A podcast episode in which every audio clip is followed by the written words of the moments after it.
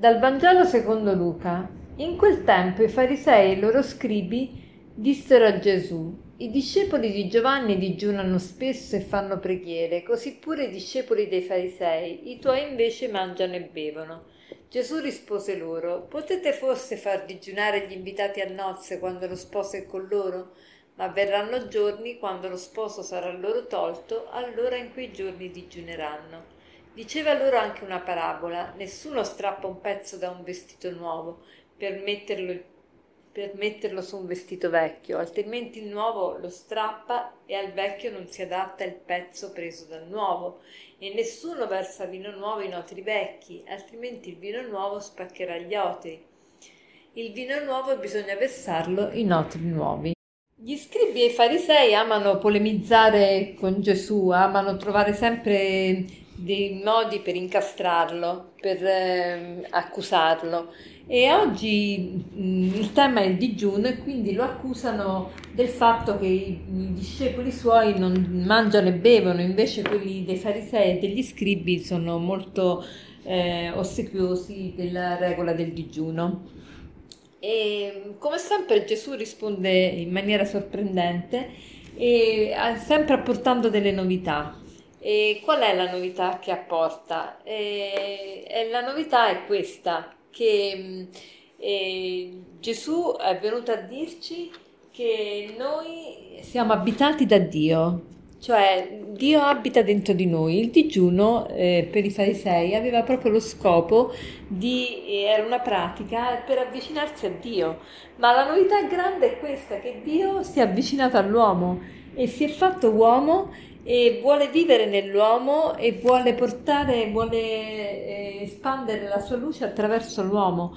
Quindi siamo abitati da Dio, questa è la grande novità, siamo abitati da Dio. E infatti subito dopo Gesù dice, ehm, parla dello sposo che quando c'è lo sposo non si può digiunare e poi parla anche del fatto del, di un vestito vecchio che non, nessuno mette eh, un pezzo di stoffa da un vestito nuovo a un vestito vecchio eh, perché se no si strappa, eh, fi- quello vecchio si finisce di strappare, insomma per dire che il digiuno se tu proprio lo vuoi fare lo puoi fare ma lo farai quando lo sposo non c'è e con motivazioni diverse.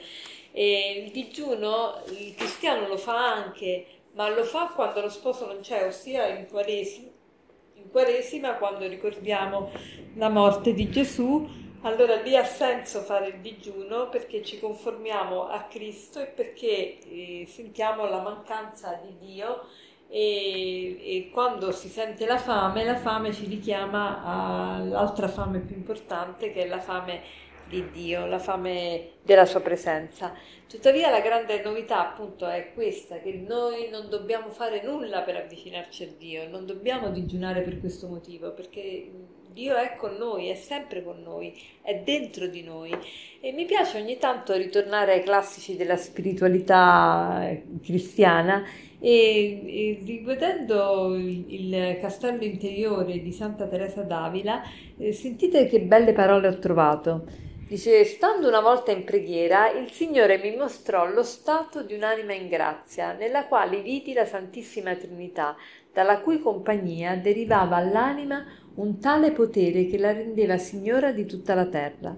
Mi mostrò pure lo stato di un'anima in peccato, completamente impotente, come una persona del tutto schiava e legata, con gli occhi bendati, impossibilitata a vedere, sentire e camminare, malgrado ogni sforzo, e sepolta tra dense fitte tenebre. Ebbi tanta compassione per l'anima in questo stato che pur di liberarne una sola mi parrebbe leggero qualunque sacrificio. Forse non mi so spiegare bene, ma mi pare che se si comprendesse bene ciò alla maniera in cui lo vidi, non sarebbe possibile che un'anima fosse disposta a perdere tanto bene per divenire così infelice. In conclusione, dentro di noi esiste un mondo interiore, un autentico mondo interiore, dove sono contenute tante incantevoli dimore, ed è giusto che sia così. Dentro tali spazi ha la sua dimora niente meno che Dio. Questa quindi è la grande novità. Non dobbiamo fare nulla per avvicinarci a Dio. Allora facciamo oggi il proposito di sperimentare questa divina presenza in noi. Prendiamo in considerazione le parole, queste parole che adesso vi leggo di Santa Teresa d'Avila. Dice, è Dio che si è fatto presente dentro di noi. Dobbiamo ritirarci in noi stessi anche nel mezzo del nostro lavoro e ricordarci di tanto in tanto, sia pure di sfuggita, dell'ospite che abbiamo in noi, persuadendoci che per parlare con lui non occorre alzare la voce, il Signore ci conceda di non perdere mai di vista la sua divina presenza. Ecco, facciamo il proposito di non perdere mai di vista la sua divina presenza in noi. Ricordiamocelo ogni tanto nell'arco della giornata, facciamo proprio questo proposito. E per concludere vorrei citarvi Don Tonino Bello che diceva così: Dio è presente nel cuore di tutti, se non come presenza, almeno come nostalgia. Buona giornata.